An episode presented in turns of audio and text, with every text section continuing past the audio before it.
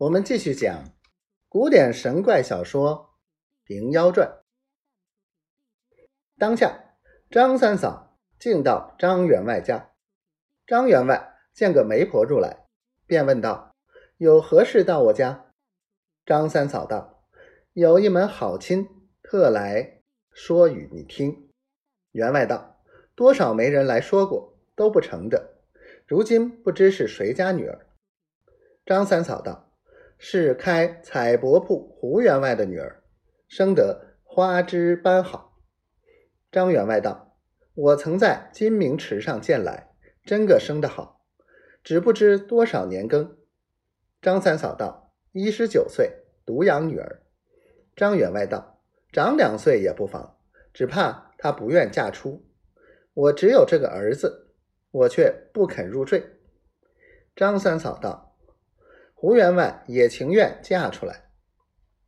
张员外见说，十分欢喜，叫安排酒来与张三嫂吃三杯，取出一两银子相送，说道：“若亲事成时，别有重谢。”张三嫂收了银子，作谢出门，吃了两家的酒，醺醺的自言自语道：“今日是好日，都顺溜，这头亲事管情要成。”过了今夜，明日起个黑早，到胡家去说，莫要通李老师知道。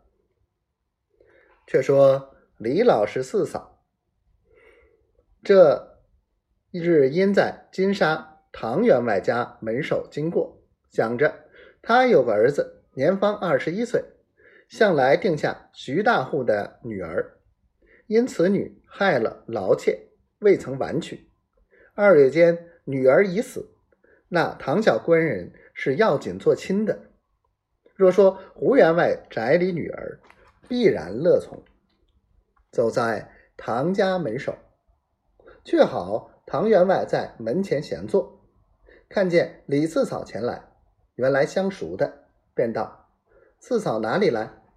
李四嫂道：“有句话特来道宅。”唐员外道：“既有话，请到里面讲。”李四嫂跟员外进去坐了，问道：“小官人在宅吗？”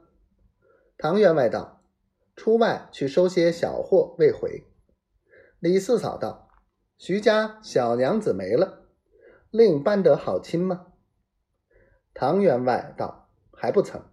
你看见有好头脑，做成则个。”李四嫂道：“有一头在此，说来必定中意。”唐员外道：“是哪一家？”